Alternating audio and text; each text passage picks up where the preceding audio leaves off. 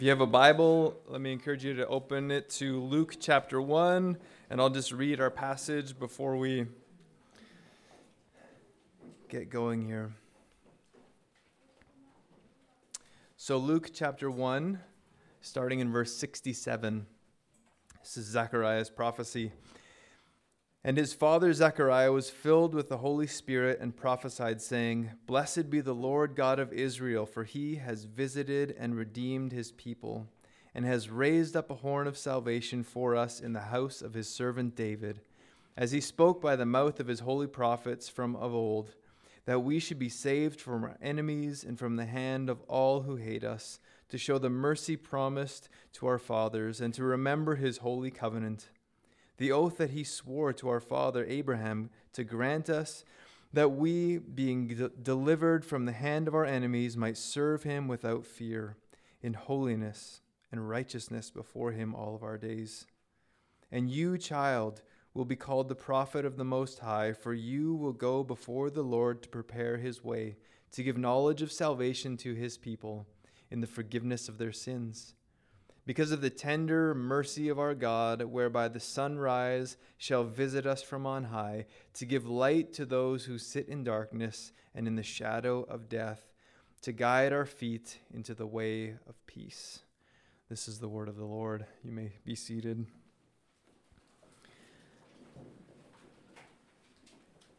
Well, we decided again to uh, change the orientation of the room a little bit on this first Sunday of Advent to bring our focus mainly to the candles and also to be able to uh, look at each other rather than me the whole time. But it's good to have this uh, season of Advent before us, these four Sundays that lead up to Christmas Day. And even historically, after Christmas Day, you have the twelve days of Christmas, which are this, this extension of what Christmas actually means. And, and these weeks and the days were meant to actually give us a whole season where we're thinking about Christ's arrival. And Advent is not something that is um, seen in Scripture. It's not something that we're told to do. It's a tradition that's come through church history. And just a little background, it uh, started in like the late three hundreds, um, actually in response to some false teaching that was coming up in the church. The false teaching, you've maybe heard of this word before, was called Gnosticism, which basically said that, um, you know, everything material in the world is evil and is fallen. It's part of, you know, Satan's realm, and everything spiritual is holy and connected to God. And this was beginning to creep into the church, and, and um, the church fathers at that time said, this is not accurate. This is not truth. This is actually heresy, because Christ came in the flesh. He didn't come and become evil and sinful in the flesh. He was still perfectly holy. And so at this time, they, they actually started commemorating this, this truth, this incarnation of Christ, that God became flesh. God became human. He came to this planet. And it also coincided with the darkest time of the year and the winter solstice, and so they thought this is a great opportunity for believers in the church to gather together to think about the reality and the truth of the incarnation of Christ.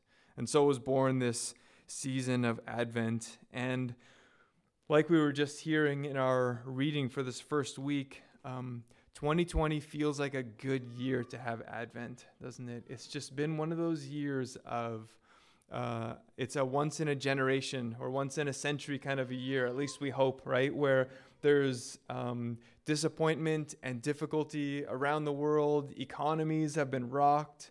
Um, lives have been altered. Uh, hundreds of thousands of people have died, and people are feeling maybe more than ever just the darkness and the disappointment of our natural world that we live in. And and into this moment, this is the very reason why we've been given Advent, to be reminded of the hope of Christ and the hope that has come into our world. And so we want to do what we would normally think of as a natural thing to do in spring. We actually want to plant some seeds, okay? In spring, where we get this, we plant seeds, and we know that in the coming months, they're going to bear fruit. They're going to, a plant is going to come, and depending on what you're planting, some kind of fruit or harvest is going to be had. Well, this Advent season, together as a church, we want to plant seeds of hope. We want to plant seeds of love. We want to plant seeds of peace so that they will bear fruit now in the Christmas season, but even in the months of January, February, and March as we continue to walk through this season of the pandemic. So it's a prayer that I've been praying for us as a congregation, and a prayer that I hope to see um, actually answered by Christ in the coming months here, that this, this season of Advent will speak to all of us. So we just read our passage, which is in Luke chapter one, which is Zechariah's prophecy. And the background to that story is that Zechariah and Elizabeth are this old couple that are unable to have children. And it's a prayer request that they've had for their whole lives. And Zechariah goes into the temple. He works at the temple. He's he's working on doing sacrifices and prayers. And he goes into the temple. We don't have time to look at it, but you can see in the first part of the chapter that an angel of the Lord comes to him and says, Zechariah, Elizabeth will have a child. And the, the prayer request that you've been longing for is going to come to be. And Zechariah questions this, you know, and uh, the angel says, are you questioning me? I'm sent here by God. Like, I stand in the presence of God, and you're questioning the message that I have for you. And so the result of this questioning is actually that Zechariah is mute. And if you look at the text, it probably even indicates that he was deaf, right? He's he's cut off from being able to communicate verbally or to hear the what people are saying around him. And he spends then months and months and months in silence. And when we come here to this prayer, it's this moment where John is now born, their son is born, and he says he will be called John, and his mouth is opened up as he's writing these things out. And the first things coming out of his mouth are this hymn, it's been called, or it's it's a, maybe a prayer. Um, historically, it's been called the Benedictus. It is a hymn that was sung, and it's similar in line to Mary's song, which is earlier in the chapter as well. So we're going to look at this hymn, this song, and we're just going to see three elements of the promise. So this this week in Advent, we're thinking of the promise and the hope that we have and promises fulfilled. So we're going to look at three things. We're going to look at the promised Redeemer, the promised salvation, and the promised hope. Okay, the promised Redeemer, the promised salvation, and the promised hope. So the first one is the promised Redeemer. Again, look at verse sixty-eight. It says, "Blessed be the Lord God of Israel, for he has visited and redeemed his people." Now it's it's interesting here that Zechariah has suddenly become a person of assurance. He, he says, this has happened. That the Redeemer has come and he's redeemed his people, even though this actually hasn't happened yet. The redemption's going to come when Christ dies on the cross, goes through his whole life in ministry. Yet here, Zechariah is with total, sure confidence that this is what has happened. And it's fascinating to see again, someone who was a doubter before God is now fully assured in God's presence. And the Word of God is full of people, like so many people to name, that doubted God for various reasons. You know, we think back over the Old Testament. Most of the Old Testament fathers were doubters in some way in their life. You think of Abraham and Sarah, whose story mirrors really closely with, with Zechariah and Elizabeth. You know, these great names that we would hold on to that had moments of doubt in their life. We just looked at the prophet Jonah, right, in the fall, another one who over and over again doubted. We think even in the in the New Testament, all the disciples at some point doubted Christ, even having been with him face to face. And probably the most famous doubter is Peter and Thomas, right? Those two were kind of clarified as like doubting people. So the Word of God is full of believers and saints who at different moments in their life had doubts about what God was doing around them. And all of us, I'm sure, at different points in our life have had moments of doubt too. I've had moments where we're questioning, what is God doing around us? Maybe it's um, through a moment of difficulty or hardship. And in that moment of hardship, the first response is to doubt that God is in this, that God could be a part of this because of the pain of the moment. But there's also times where just the joys of life and maybe the the affluence that we enjoy or the, the great gifts that actually come from God, those things can almost lead us and often do lead us to doubt in God again. Because we say, I'm not sure if I really need God. My life is going pretty smooth. I have everything I need. You know, things seem to be clicking along just well, and, and maybe this is what life is really just all about. I just kind of got to work hard and provide for myself, and things kind of work out. So it's interesting that the good things in life, the actual gifts from God, and also the difficult things in life can both bring us to moments of doubt. Eugene Peterson Uh, wrote this once. He said, "A person has to get fed up with the ways of the world before he, before she acquires an appetite for the world of grace." And many of us can understand a statement like that. Like usually it's when we get tired of this world or when it doesn't seem to satisfy like it should that we actually begin to lean into the grace of God. And so the doubts that we face are not things that we should run away from. They're not feelings or thoughts that we should um, ignore or say that they don't matter. The Word of God actually gives good clarity around what to do with doubts. And, and really quickly here, three things to remember when we are doubting, whether it's in moments of pain or moments of joy. The first is that Jesus is actually okay with doubt. And we could preach a whole series probably on that, the examples where Christ is actually okay and is willing to um, be close to people who doubt him. In Matthew seven seven, it says, "Ask and it will be given to you, seek and you will find, knock and the door will be opened." Christ is saying, seek, look for me. You have questions, you have doubts, look. Go towards me. Don't pull away from me. Actually move towards me with your questions and your doubts. Seek me. So Jesus is okay with doubts, but we're also encouraged to rehearse the goodness of God. So as believers, when doubts come into our life, when doubts come into our mind, into our hearts, which they do and, and they, they will at some point, we are called to rehearse the goodness of God to us. So we think of the Old Testament. Think of when Israel crossed the Jordan River, and what is the first thing that God tells them to do? Make a pile of stones. Take some stones as a memorial for all that you've seen and experienced, because you will need to remember that when other trouble comes forward. And you'd think they would say, how would we ever forget the things that we have experienced? How is this possible, God? Do we really need to put this pile of rocks out here? We're never going to forget these things. But we know that we all forget them, right? We all forget the good things. And even in, in the hard things, the things that we learn as a result of those hard things, we are called as believers to rehearse those things, because our doubts will creep in and we will forget the goodness of God in all areas of life.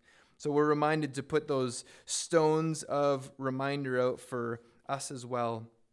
And then we are actually told and we're reminded in Scripture that we are to ask God to help us. In our in our doubts, in our unbelief, we're to ask God to help us. And in the Gospels, there's a story, there's many stories where uh, Christ is healing people.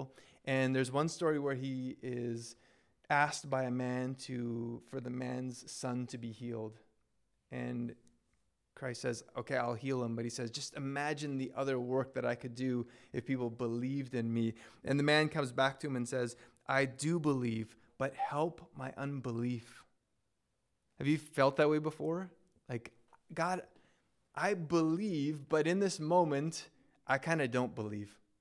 So I'm holding on to this, but at the same time, help me, God. Help me believe. And so doubt is a regular part of the believer's life to varying degrees, and doubt is a regular theme throughout the Word of God. And so here is Zechariah in this moment of doubt, now coming to like great assurance in what God is doing. And, and what is it that God is doing? He says, God has visited and has redeemed his people. Now, redeeming, it's not like a word that we use very often, right? I bet nobody used the word redeem this week, I'm guessing. Um, probably nobody's used that word in the last month or maybe ever in your life, just in a sentence, you know. It doesn't just come out. But to redeem means to set free by paying a price. It means to set free by paying a price. And I found an example in, in the Old Testament that maybe will help our thinking. It it will help your thinking if you uh, like metaphors of oxes, okay? This comes from um, Exodus, where God is trying to clarify for the people how to live together. And so he's got all these laws on how they're supposed to work. And so in Exodus twenty-one, he talks about how to deal with a ox that goes astray, okay? If you had an ox that was like a bit of a troublesome ox, this is what you're supposed to do in the Old Testament. It says this in verse twenty-eight. When an ox gores a man or a woman to death, the ox shall be stoned, and its flesh shall not be eaten, but the owner of the ox shall not be liable. Okay, so that's first rule. If the ox just goes and kills someone, it's the end of the ox. But if the ox has been accustomed to gore in the past, and its owner has been warned, but it has not kept it in, and it kills a man or a woman, the ox shall be stoned, and the owner also shall be put to death. All right, so if there's an ox, if your ox has gotten out and it's kind of people in the town know that ox, troublesome, and it actually goes and kills someone, then the law here says that the ox is going to pay the price, but so is the owner. The owner of the ox is also going to be put to death. This is the, the justice that is brought down on the community for that individual. But listen to this, listen to verse thirty. If a ransom is imposed on him, so if there's a cost that is put out there, that the, the person, the guilty party, whether it's a family or something, says, here's the cost. This is the ransom. This is what it will cost to kind of make right what has gone wrong. Then he shall give for the redemption of his life whatever is imposed on him. So they say, if this is the case and he wants to save his life, there is a cost that is going to be incurred. And if that cost is put out there as a ransom, then he can pay that ransom. And it uses that word, his life has been redeemed, the redemption of his life. There's a cost that has to be paid. And so this word that Zechariah is using is not connected to a animal goring another one, but it is the redemption of people, the cost that needs to be incurred for people. And so for us as believers, our wrong that has been done to God is only paid through one means. And it says in Romans six twenty-three, for the wages of sin is death. This is the price that it would pay to, to pay the ransom for our redemption. And Zechariah here is saying that price has been paid. We have been redeemed. That price has fully been paid. Look at Romans three twenty-four. I'll just read a couple verses here that that. clarify for us that redemption.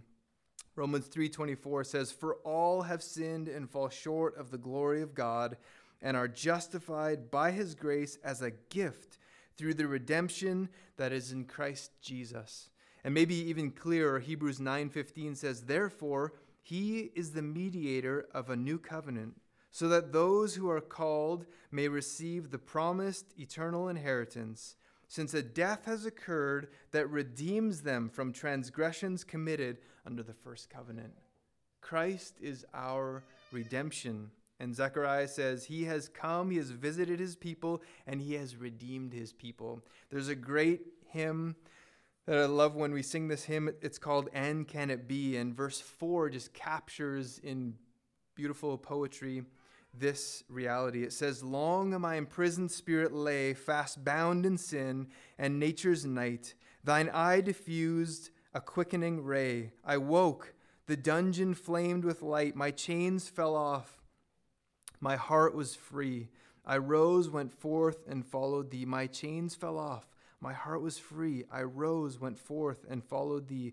Amazing love, how can it be that thou, my God, shouldst die for me? This is the redemption of our souls. This is what has, has taken place with the arrival of Christ.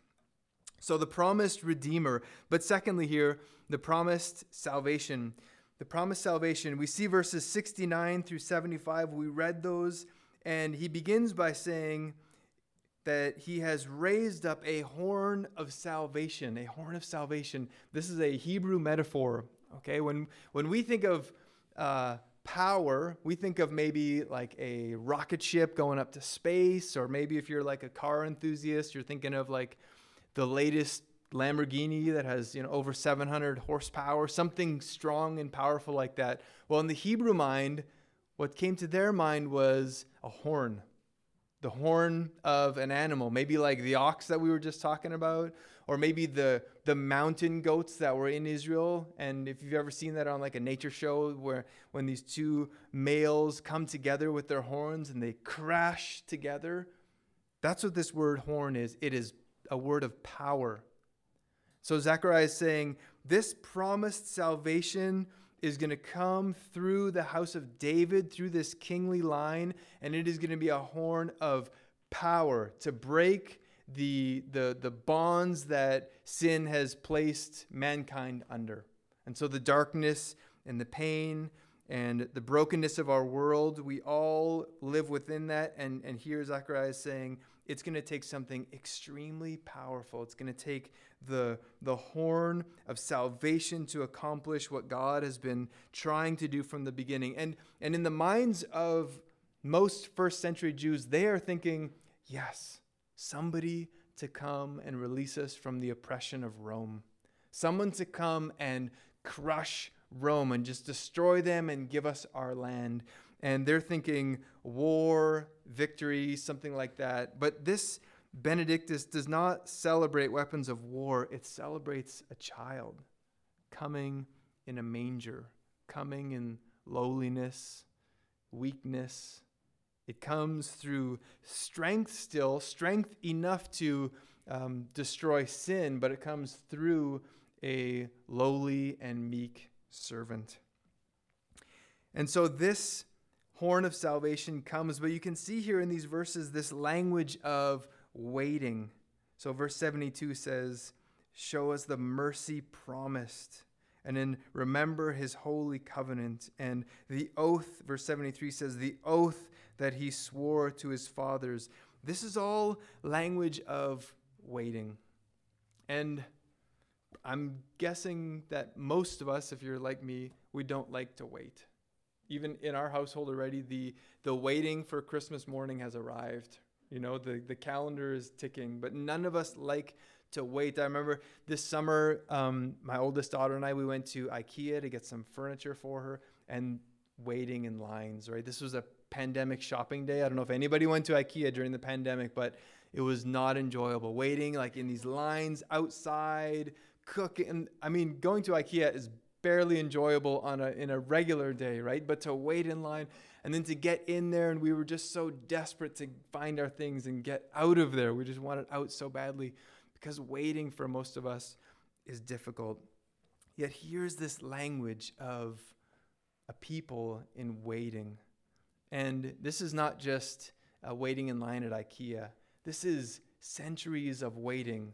From the beginning of Genesis three, this promise that's been given to God's people that someone would come and restore and make right all that sin made wrong. This waiting has been century after century after century. And in Psalm six, verse three, David writes this. He says, "My soul also is greatly troubled, but you, O Lord, how long?" And he's talking about his, just the troubles of his day. He's just saying, how long, God, do we have to wait for the resolution to all these things that are happening? Habakkuk one, verses two and three says, "O Lord, how long shall I cry for help, and you will not hear, or cry to you, violence, and you will not save? Why do you make me see iniquity, and why do you idly look at wrong? Destruction and violence are before me, strife and contention arise." Waiting. Waiting. And here at Advent, we continue to wait, not for his first arrival. We've seen his first coming. We this is why this moment of Advent and Christmas, on one hand, is this celebration. It is this acknowledgement that God keeps his promises. The hope that we have is based on reality, but we now wait for his second coming, We wait for him to return, and we continue to wait. So even as New Testament believers, we still have this longing and this waiting. Paul says in Romans eight, twenty-two through twenty-three, "For we know that the whole of creation has been groaning together in the pains of childbirth until now. And not only the creation, but we ourselves, who have the first fruits of the Spirit, groan inwardly as we wait eagerly for adoption as sons, the redemption of our bodies." So we continue to wait, but we wait in hope. Tim Keller says this, that you cannot judge God by your calendar. God's grace virtually never operates on our time frame, on a schedule that we consider reasonable. Yet God is continuing to work around us. Even in our day as we wait, it's been two thousand years around since Christ was here, and we still wait for his return. We still anticipate his return. But God does not work on our calendars. Our calendars would say that it would be done already, probably, or that he should come tomorrow.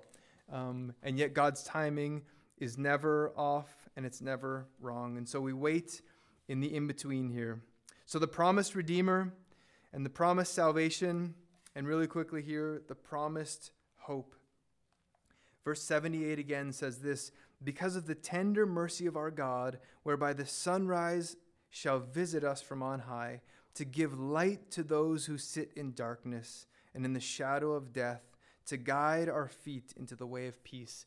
Here, the end of his hymn is this, this imagery, these two sides. On one hand, you have this sun rising, the, the light is coming up, and, and on a day like today or yesterday when the sun is actually shining, you just it's just a beautiful morning.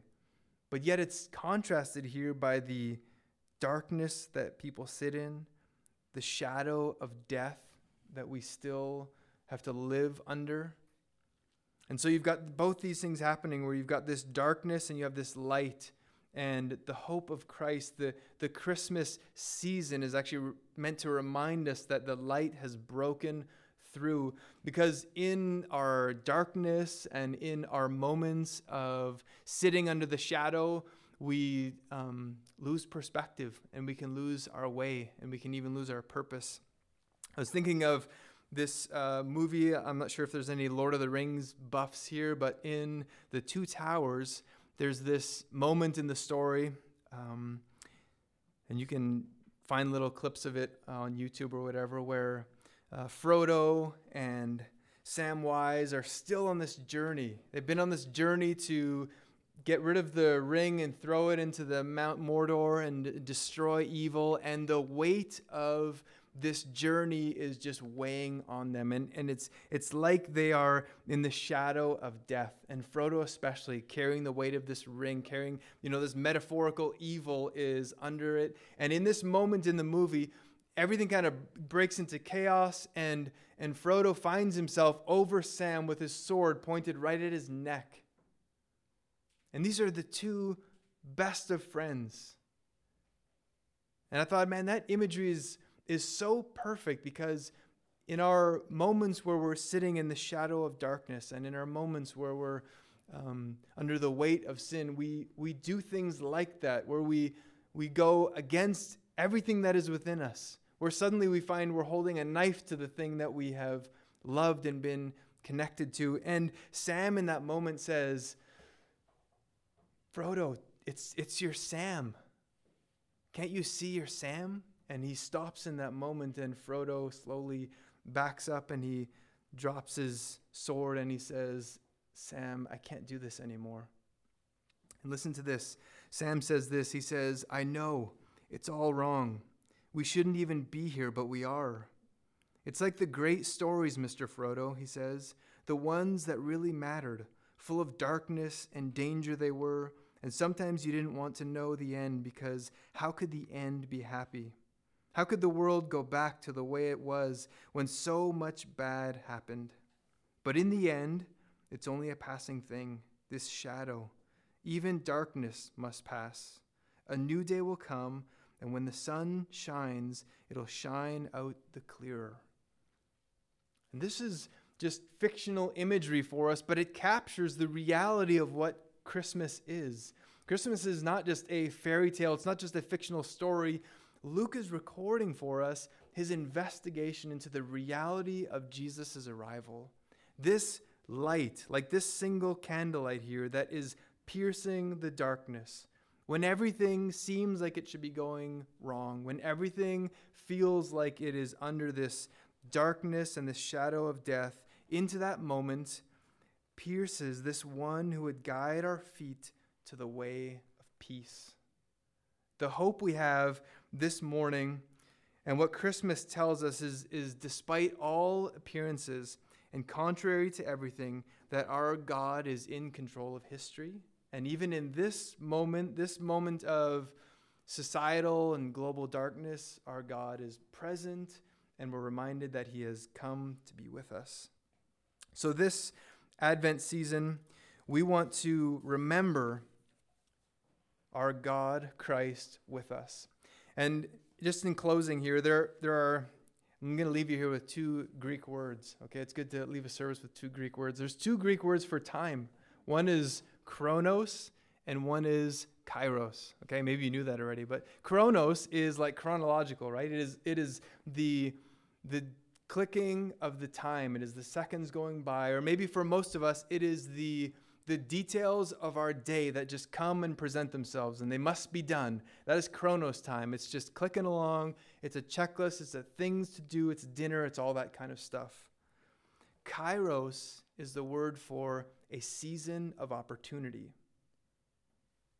It's a time, it's still a, a time measurement, but it is, it is not so much the chronos, kind of the details of it. It is this season that is before us. And so as we ponder these next four weeks on Advent, we, I want to encourage you, I want to point you towards using this time as kairos time.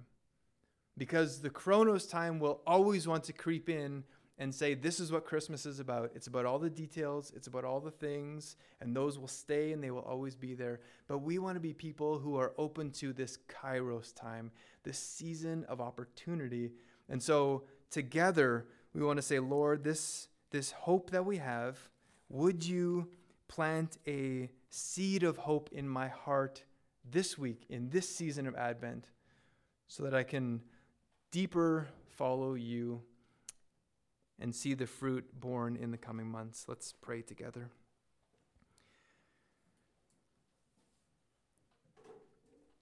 Our Lord Jesus, we thank you for the many reminders that we have in Scripture of your coming.